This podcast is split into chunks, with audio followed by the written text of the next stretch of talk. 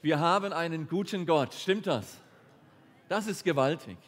So schön dieses Zeugnis. Ich freue mich mit euch. Gott ist ein Gott, der Wunder tut. Bevor ich zum Wort Gottes komme heute Morgen, äh, möchte ich mich bedanken, dass ich hier sein darf. Ich gehöre ja schon zur Familie. Äh, das ist etwas Wunderschönes. Ich liebe euch und wir freuen uns, dass wir zusammen vorwärts gehen können im Reich Gottes. Ich habe auch heute Morgen wieder Bücher mitgebracht. Hinten ist ein Büchertisch und da könnt ihr vorbeischauen. Da hat es verschiedene Themen über Sorgen, über das Thema innere Wunden brauchen Heilung, über die Gedankenwelt, über Freude, über Worte, die Kraft haben. Aber ich habe äh, eine kleine Weihnachtsaktion vorbereitet. Und zwar habe ich dieses Buch als Zehnerpack dabei. Das Thema ist, kann ich gesund werden? Diese ganze Pack kannst du nach dem Gottesdienst für 20 Euro bekommen, anstatt 90. 20 Euro. Der Grund ist nicht der, dass du jetzt zehn gleiche Bücher zu Hause hast, sondern der Grund ist der, ich möchte dich ermutigen, dass du diese Bücher nicht selber behältst, sondern verschenkst. Wäre das eine Idee? Also wir haben Weihnachten und deswegen schenke ich euch einen Riesenbatzen und ihr könnt diese Bücher einfach verschenken und zwar für Menschen, die vielleicht genau dieses Thema brauchen. Kann ich gesund werden?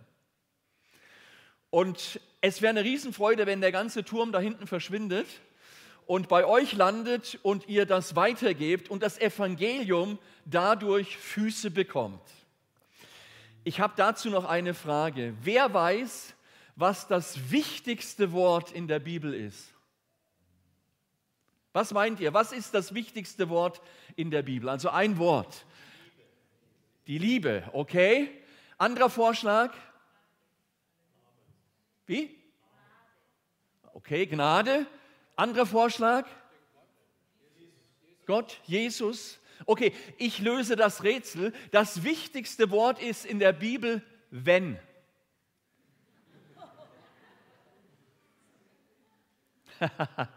Warum? Die Bibel sagt und Gott sagt, wenn du mir vertraust, dann. Okay? Ja, wenn du mir glaubst, dann. Wenn du das Evangelium weitergibst, dann kommen Ergebnisse. Das ist eine Predigt für sich. Ich glaube, die arbeite ich mal aus. Wenn, dann. Also wenn du es weitergibst, dann kannst du Ergebnisse sehen. Danke für die Werbeeinheit. Jetzt kommen wir zum Wort Gottes. Bist du bereit? Heute Morgen das allererste Wort auf dieser Bühne war das Wort Frieden. Und genau über dieses Wort möchte ich predigen. Und zwar mein Thema heute Morgen ist Friede und Freude in der Mitte des Sturms. Da meine ich jetzt nicht einfach einen Sturm auf dem Meer, sondern wir alle kennen Lebensstürme. Momente, wo wir nicht weiter wissen, Momente, wo wir Angst haben, Momente, wo das Leben schwierig ist, wo die Umstände wie ein Sturm sind. Mitten in diesem Sturm möchte Gott dir Frieden schenken. Friede und Freude in der Mitte des Sturms. Und da geht es heute Morgen nicht einfach nur so um Frieden. Denn ich sage dir eins, Friede ist mehr als nur die Abwesenheit von Krieg. Wirklicher Friede spiegelt sich in meinem Innern wider und kommt dann raus, wenn es schwierig wird. Wirkliche Freude ist nicht einfach nur Lachen. Wirkliche Freude ist mehr als ein Witz. Wirkliche Freude wenn sie sich in meinem Herzen in die Tiefe vergräbt, dann wird diese Freude auch dann rauskommen, wenn es schwierig wird im Leben. Wenn eben der Sturm kommt. Und deswegen Friede und Freude in der Mitte des Sturms ist möglich. Wie sieht nun so ein Sturm aus? Wie sieht so ein Feuer aus, das uns verbrennen möchte? Wir möchten damit ähm, heute Morgen uns befassen und davon wirklich lernen. Der Schlüsselvers für diese Botschaft steht im Psalm 23. Und dort lese ich einfach mal diesen einen Vers und das ist der Vers 5. Psalm 23, Vers 5. Du lädst mich ein und deckst mir den Tisch vor den Augen meiner Feinde. Du begrüßt mich wie ein Hausherr seinen Gast und füllst meinen Becher bis zum Rand. Das ist das Wort Gottes heute Morgen. Dieser Vers fängt damit an, dass er sagt, du deckst mir einen Tisch. Und der, der das sagt, ist nicht irgendwer, das ist Gott. Wenn Gott zu dir sagt, ich deck dir einen Tisch, klingt das gut? Ja? Ich weiß, ihr habt gut gefrühstückt, aber Mittag kommt. Also, wenn Gott zu dir sagt, ich deck dir einen Tisch, dann ist das eine sehr, sehr ganz große Ehre. Aber du deckst mir einen Tisch. Wenn ich das höre, dann klingt das zunächst einmal sehr romantisch. Aber dann kommt das dicke Ende. Weißt du, was dort steht? Es steht eigentlich der ganze Satz so da, du deckst mir einen Tisch, angesichts meiner Feinde. Jetzt ist es nicht mehr so romantisch, oder? Angesichts meiner Feinde. Das klingt schön, aber wenn ich vor meinen Feinden stehe, möchte ich eigentlich kein Abendessen mit Kerzen genießen. Oder? Schau, ich weiß nicht, wie du dich fühlst, wenn du von Leuten umgeben bist, die dich nicht mögen. Dort möchtest du dich eigentlich nicht aufhalten, oder? Also ich bin dann nicht so gerne dort. Ich weiß nicht, wie es dir geht, aber angesichts von schlechten Nachrichten möchte ich mich nicht hinsetzen. Ich möchte kein Picknick machen, wenn die Krankheit mir im Nacken sitzt. Wenn Stress, Eifersucht, finanzielle Probleme, Nöte jeglicher Art mir im Nacken sitzen, dann möchte ich nicht feiern. Dann möchte ich eher etwas unternehmen. Unsere natürliche Reaktion wäre kein Abendessen zu essen, wir würden eher in diesen Situationen unseren Appetit verlieren, stimmt's? Diese innere Unruhe führt zu einem Knoten im Magen. Es gibt keinen Platz in diesem Moment für ein Festmahl. Aber Gott sagt hier, schau mal, ich deck dir einen Tisch, tatsächlich angesichts deiner Feinde. In diesen Momenten habe ich keinen Platz für ein Festmahl, sondern ich habe nur Platz für tausend Fragen. Zum Beispiel, warum Gott? Warum ich? Warum deckst du mir in dieser Situation einen Tisch? Können wir nicht warten, bis Frieden ist? Warum angesichts meiner Feinde? Denn wenn du einen Tisch deckst, dann bedeutet das, dass ich mich hier wahrscheinlich eine ganze Weile aufhalte. Denn einen Tisch zu decken bedeutet ja nicht McDonald's, oder? Da wird kein Tisch gedeckt. Da fährst du an die Theke, machst den Mund auf und das Paket kommt. Aber wenn ein Tisch gedeckt wird, dann braucht das Zeit. Ich hatte mal die Möglichkeit, in einem echten Schloss zu übernachten und mich ein paar Tage in diesen, ja, wie soll ich sagen, adligen Gemächern aufzuhalten. Und dann erlebte ich in diesem Schloss das erste königlich-kaiserliche Abendessen.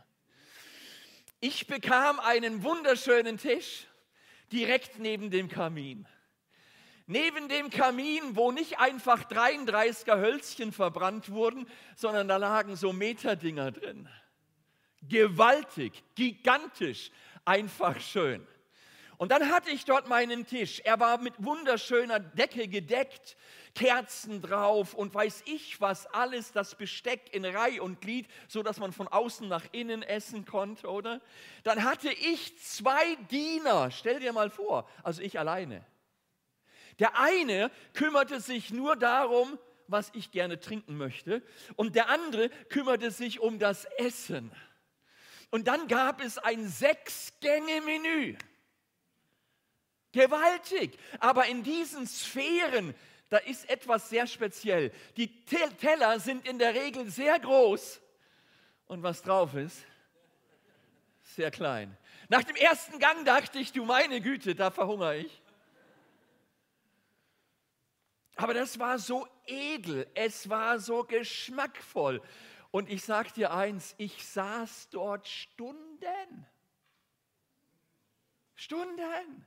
Und immer wieder kam einer der Diener, weißes Handtuch, weißt du, wie so in alten Filmen, über die Hand und dann in Altdeutsch oder hat es ihnen geschmecket? Wow, wow, wow. Für die paar Stunden war ich ein König. Aber warum erzähle ich das?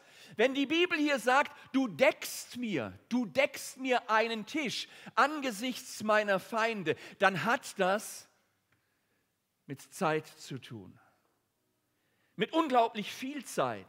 Eigentlich wäre es doch besser, wenn Gott uns einfach aus den Schwierigkeiten herausnehmen würde oder er die Feinde einfach vernichtet anstatt dass er uns aus diesen schwierigen Situationen herausnimmt, kommt er in diese schwierige Situation hinein. Hallo. Auch wenn wir in schwierigsten Nöten unseres Lebens sind, wir sind nicht alleine. Kannst du mal kräftig Amen sagen? Wir sind nicht alleine. Und das ermutigt mich zutiefst. Es gibt im Alten Testament eine Geschichte von drei jungen Männern. Sie heißen Shadrach, Mesach und Abednego. Sie lebten zur Zeit von dem König äh, Nebukadnezar. Und dieser König Nebukadnezar hat ein goldenes Standbild herstellen lassen und hat dem Volk geboten, dass sie sich davor, vor diesem Götzen niederknien müssen und es anbeten müssen. Tun sie es nicht, steht darauf die Todesstrafe. Und zwar durch Verbrennen in einem Feuerofen. Diese drei jungen Männer, Shadrach, Mesach und Abednego, sie weigerten sich, diese Gott anzubeten. Warum? Sie glaubten an den einzigen lebendigen Gott. Und sie sagten es so, wir werden diesen Götzen nicht anbeten. Und Gott wird uns sicher dort rausholen aus dieser schwierigen Situation. Tut er es aber nicht, beugen wir unsere Knie trotzdem nicht. Sie waren ihrem Gott gehorsam. Und dann passierte etwas, und das beschreibt uns die Bibel in Daniel Kapitel 3, und ich lese mal diese Verse. Plötzlich sprang Nebukadnezar entsetzt auf und fragte seine Beamten, haben wir nicht drei Männer gefesselt in den Ofen geworfen? Ja, sicher, antworteten sie. Warum sehe ich dann aber vier Männer ohne Fesseln im Feuer umhergehen, rief der König. Sie sind unversehrt und der vierte sieht aus wie ein Sohn der Götter. Nebukadnezar trat näher an den Ofen, an die Öffnung des Ofens heran und schrie, Schadrach, Mesach und Abednego, ihr Diener des höchsten Gottes, kommt heraus. Da kamen die drei aus dem Ofen. Die Statthalter und ihre Stellvertreter, die Verwalter und alle Obersten eilten herbei und sahen, dass Feuer den Männern nichts hatte anhaben können. Nicht ein Haar auf ihrem Kopf war versenkt. Ihre Kleider waren völlig unbeschädigt. Sie rochen nicht einmal nach Rauch. Was für eine gewaltige Geschichte. Ist das nicht gewaltig? Und als ich diese Geschichte so plastisch vor meinen Augen sah, da sah ich genau dieses Bild vom Psalm 23, Vers 5. Mitten im Feuer deckte Gott diesen dreien einen Tisch. Amen. Da waren nicht nur drei, da war ein vierter und ich glaube, es war Gott. Es war Jesus, es war unser Herr.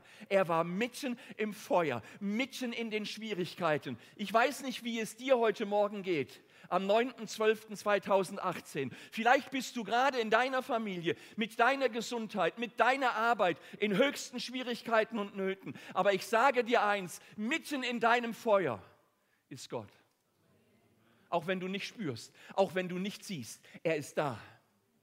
Und mir hat es gefallen, was Hansi gesagt hat bezüglich dieses Zeugnisses. Herr, gib mir wenigstens ein Zeichen. Ist das nicht schön? Und dann gingen deine Augen auf. Wunderbar. Wunderbar. Mitten im Feuer ist Gott da. Er deckt dir einen Tisch angesichts deiner Feinde. So großartig diese Geschichte. Bei uns wäre es eigentlich manchmal etwas anders. Wir würden sagen, Gott, lösch das Feuer. Und dann können wir über alles andere reden. Oder wir beten auch manchmal, Gott, hol mich hier raus. Wer hat schon mal so gebetet? Also ich heb mal beide. Gott, hol mich hier raus, hilf mir. Schau, aber unser Hirte sagt, ich deck dir einen Tisch angesichts deiner Feinde. In der Mitte deines Feuers, sagt Gott dir, bin ich da. In der Mitte deines Sturms, ich bin da. In der Mitte deiner Schwierigkeiten, ich bin da. Ich decke dir einen Tisch und es gibt keinen Grund, den Appetit zu verlieren. Das fordert heraus. Jetzt stehst du da und vielleicht fängst du an, Selbstgespräche zu führen. Und du sagst zum Herrn, du möchtest also, dass ich esse jetzt? Du möchtest also, dass ich mich an deinen Tisch setze? Gott, siehst du die Feinde nicht? Äh, Gott, ich habe noch eine Frage.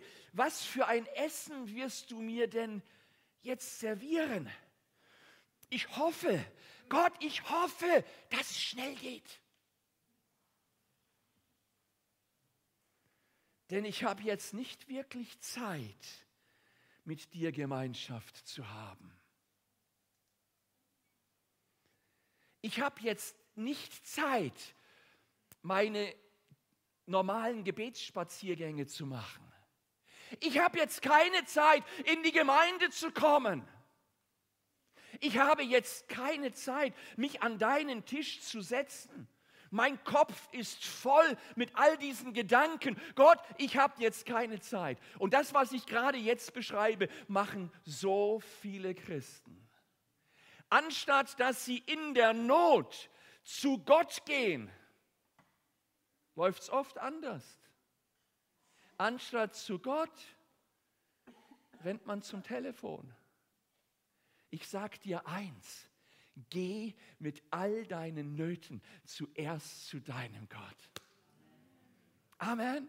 Renne zu Gott. Sag Gott, ich brauche dich jetzt. Entfern dich nicht von der Gemeinde, sondern wenn Not da ist, komm erst recht in die Gemeinde. Entfern dich nicht vom Gebet, sondern wenn Not da ist, flüchte dich trotzdem und erst recht ins Gebet. Amen. Das dürft ihr gut mal unterstützen, weil das ist so wichtig. Wir wollen dann zu Gott fliehen, wenn es schwierig ist und nicht davonrennen. Herr, ich kann jetzt nicht an deinem Tisch sitzen. Siehst du nicht, dass mein Leben zurzeit total verrückt ist? Du denkst, es ist jetzt keine Zeit, sich an den Tisch zu setzen. Das macht doch jetzt keinen Sinn. Ich habe eine Frage. Wer weiß, dass der Hirte schlauer ist als das Schaf?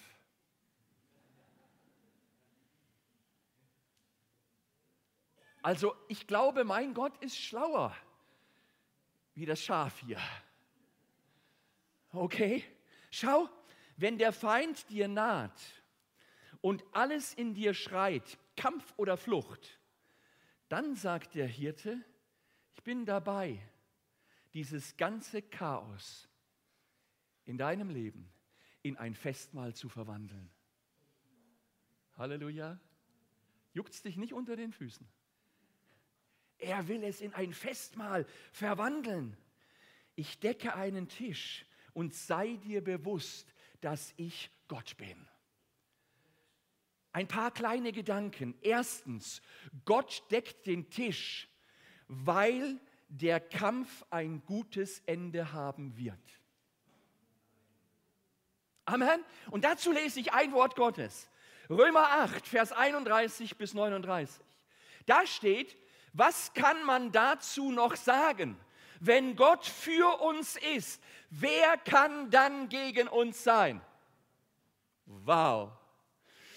Gott hat sogar seinen eigenen Sohn nicht verschont, sondern ihn für uns alle dem Tod ausgeliefert. Sollte er uns da noch etwas vorenthalten? Wer könnte es wagen, die von Gott Auserwählten anzuklagen? Niemand, denn Gott selbst spricht sie von aller Schuld frei. Wer wollte es wagen, sie zu verurteilen? Keiner, denn Jesus Christus ist für sie gestorben. Ja, mehr noch, er ist vom Tod auferweckt worden und hat seinen Platz an Gottes rechter Seite eingenommen. Dort tritt er jetzt vor Gott für uns ein. Wenn also oder was also könnte uns von Christus und seiner Liebe trennen? Leiden und Angst vielleicht? Verfolgung, Hunger, Armut, Gefahr oder gewaltsamer Tod. Nein, nichts davon kann uns trennen von Gott. Man geht wirklich mit uns um, wie es schon in der Heiligen Schrift geschrieben wird. Weil wir zu dir hergehören, werden wir überall verfolgt und getötet. Wie Schafe werden wir geschlachtet. Aber dennoch, mitten im Leid, triumphieren wir über all dies durch Christus, der uns so geliebt hat. Und jetzt kommt's. Denn ich bin ganz sicher, sagt hier die Bibel, ganz sicher, sagt Gott, ganz sicher, sagt Paulus, denn ich bin ganz sicher, weder Tod noch Leben, weder Engel noch Dämonen, weder Gegenwärtiges noch Zukünftiges, noch irgendwelche Gewalten, weder Hohes noch Tiefes oder sonst irgendwas auf der Welt können uns von der Liebe Gottes trennen, die er uns in Christus, unserem Herrn, schenkt. Halleluja! War das nicht ein Kraftpaket? So gewaltig. Er liebt dich. Sag mal zu deinem Nebenmann, Gott liebt dich. Sag das mal. Gott liebt dich. Lächle auch noch dabei. Okay? Gott liebt dich. Das ist das, was ich eben gelesen habe. Das ist das, was unser Hirte weiß dass der Kampf ein gutes Ende hat. Zweiter Gedanke. Gott deckt den Tisch, weil Jesus vor dir auf dem Kampffeld alles vorbereitet hat. David konnte die Arbeit eines guten Hirten tun und das tat er auch. Dieses hügelige Gebiet war bekannt, dass es ein gutes Land war. Aber der Hirte ging voraus. Er ging auf dieses Gebiet, hat giftige Pflanzen entfernt und hat nach Schlangenlöchern gesucht und hat er welche gefunden, hat er Öl hineingegossen. Er hat dieses Gebiet zunächst vorbereitet. Und dann, wenn es vorbereitet war, dann hat er seine Schafe geholt. Erst dann, nachdem das Feld vorbereitet war, das hebräische Wort für vorbereiten ist Arak und es bedeutet etwas in Ordnung zu bringen. Und das heißt für mich, mein Hirte hat alles in Kontrolle. Halleluja.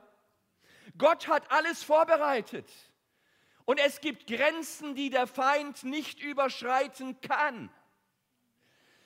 Er hat Öl in diese Löcher gegossen. Und das ist so ein Bild bis hier und nicht weiter. Das ist mein und dein Gott. Drittens, Gott sitzt mit dir am Tisch. Ja, jetzt sollte eigentlich so ein bisschen in Jubel kommen. Ich meine, äh, stell dir mal vor, Angie Merkel würde dich einladen zum Abendessen oder wenn du sie nicht magst, nehmen wir einen anderen. aber äh, ja, so, so was Prominentes, oder? Würde dich einladen zum Abendessen. Oder nehm, machen wir es noch höher, der reichste Mann der Welt. Ja, meine Güte, du würdest dich schon in Schale werfen, du. Da wäre nichts mehr bei Einkaufen bei HM und so, sondern dann schon Dior. Aber nicht der reichste Mann der Welt sitzt mit dir am Tisch. Gott möchte mit dir am Tisch sitzen. Er möchte mit dir am Tisch sitzen. Und wenn er mit dir am Tisch sitzt, da kannst du von noch so viel Feinden umgeben sein. An diesem Tisch ist Frieden. An diesem Tisch ist Freude. Ich habe eine Frage. Nehmen wir mal an, wir haben eine riesengroße weiße Leinwand hier hinten. Riesengroß und weiß. Und mitten auf dieser Leinwand ist ein schwarzer Punkt. Was siehst du? Ja, was siehst du? Den schwarzen Punkt, stimmt's?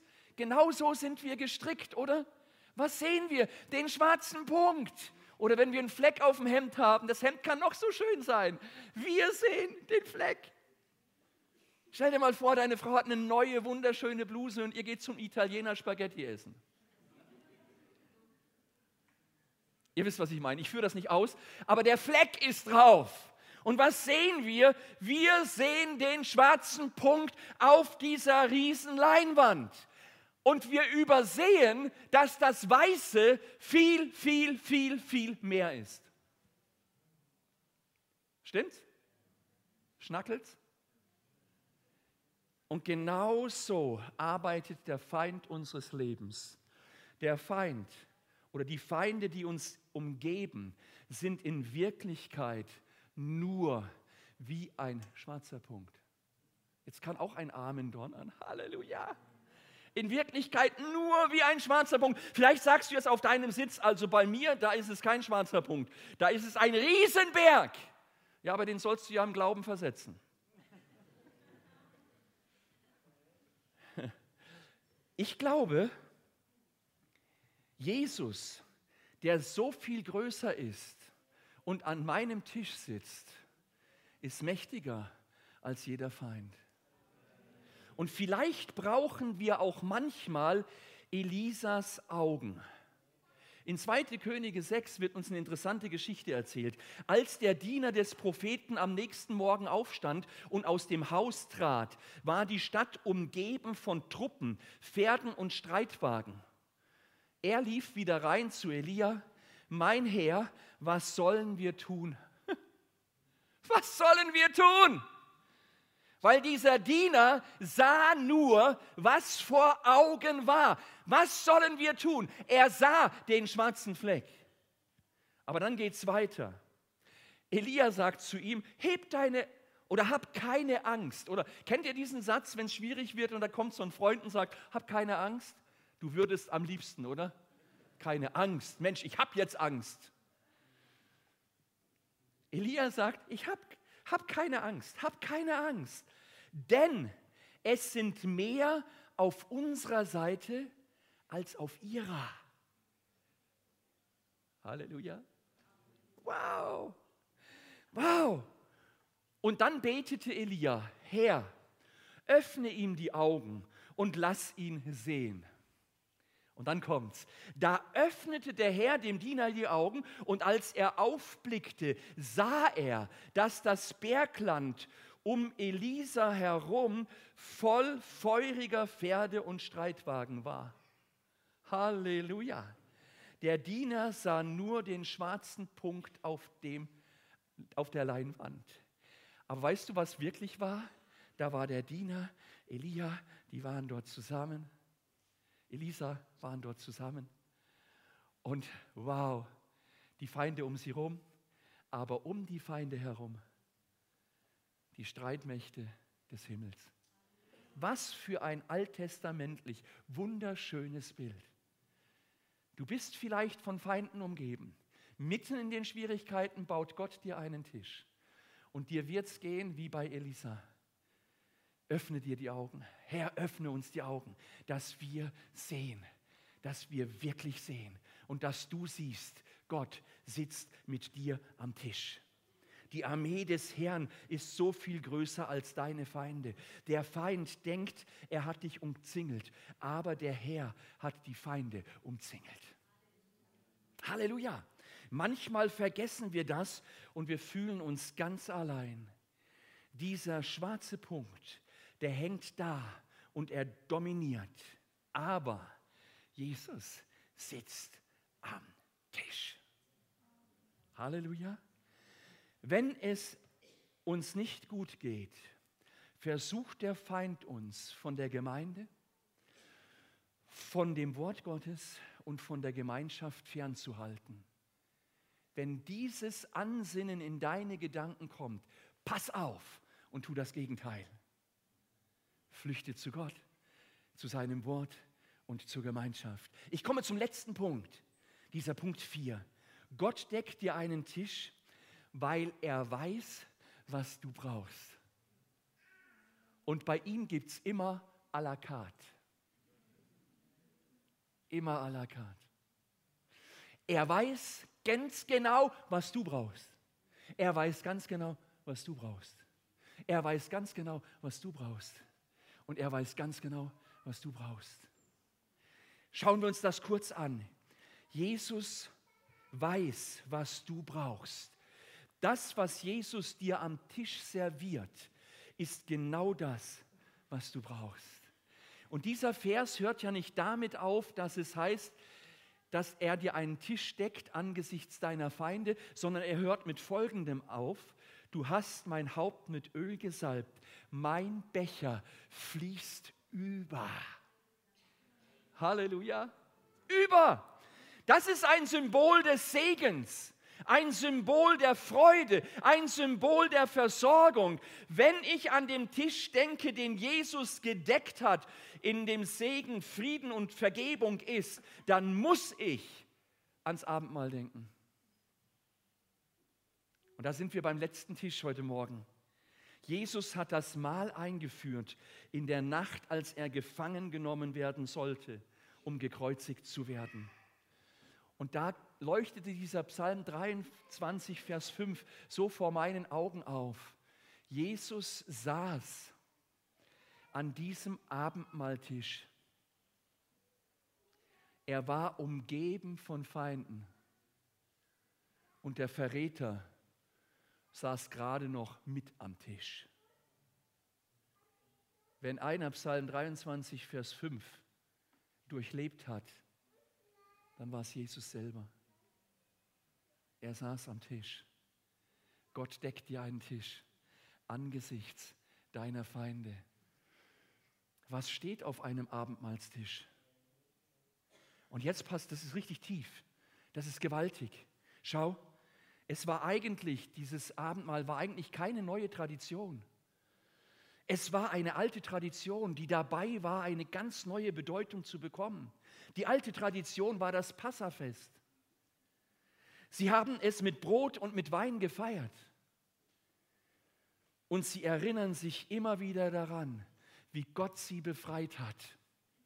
Immer wieder. Erinnerst du dich noch, dass Gott dich befreit hat? Hallo? Dass er dir deine Sünden vergeben hat? Wer erinnert sich noch? Erinnere dich.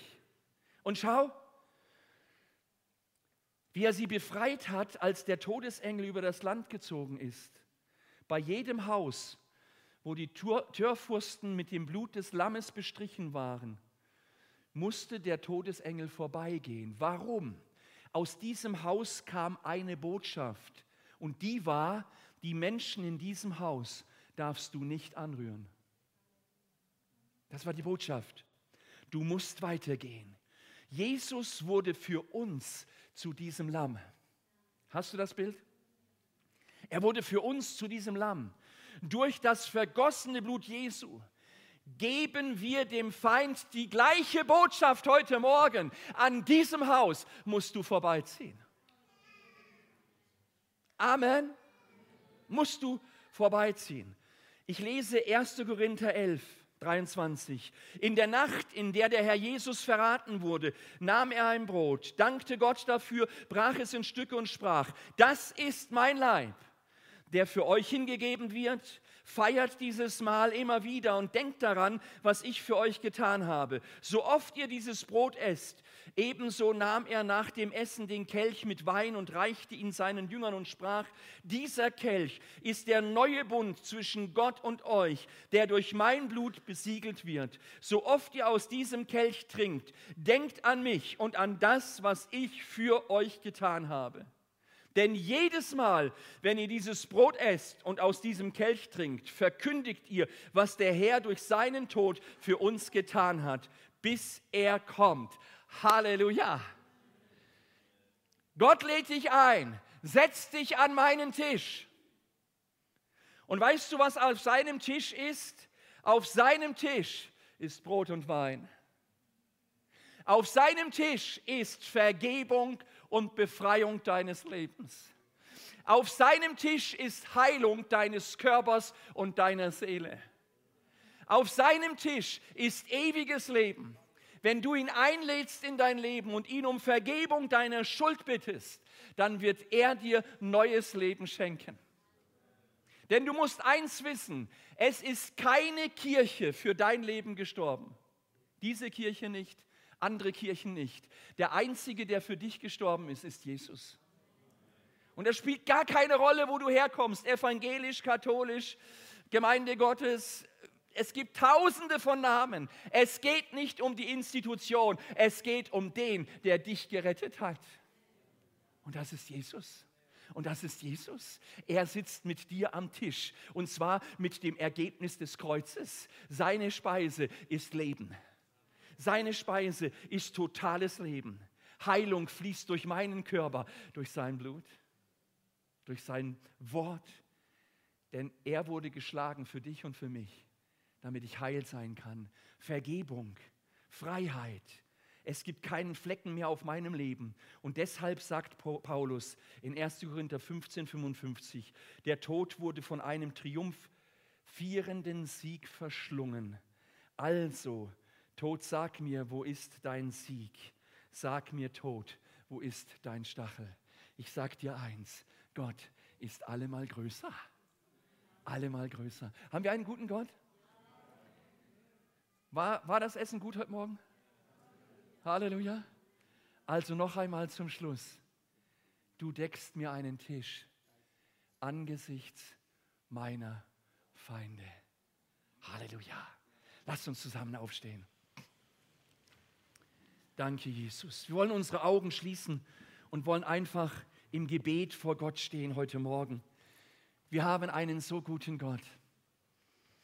Herr Jesus, ich danke dir von ganzem Herzen, dass du heute Morgen hier bist. Ja, und du lädst uns ein.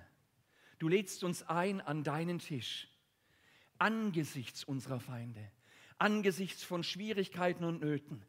Du willst uns eins damit sagen, mitten in deinem Leben, mitten in deinen Stürmen, da bin ich für dich eine Insel der Ruhe.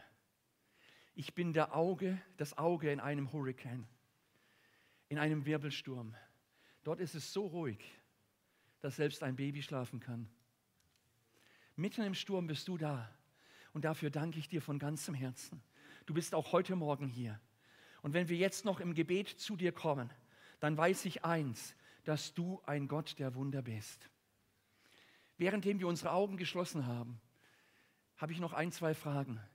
Wenn du heute Morgen hier bist und du bist krank, du hast ein Gebrechen, du hast Schmerzen, du hast eine Not, dann darfst du mal kurz deine Hand heben, wenn du Gebet möchtest. Streck sie mal richtig hoch, dass ich sie sehen kann. Danke, das sind einige Hände, die jetzt bekunden, ich bin krank, ich brauche Gebet.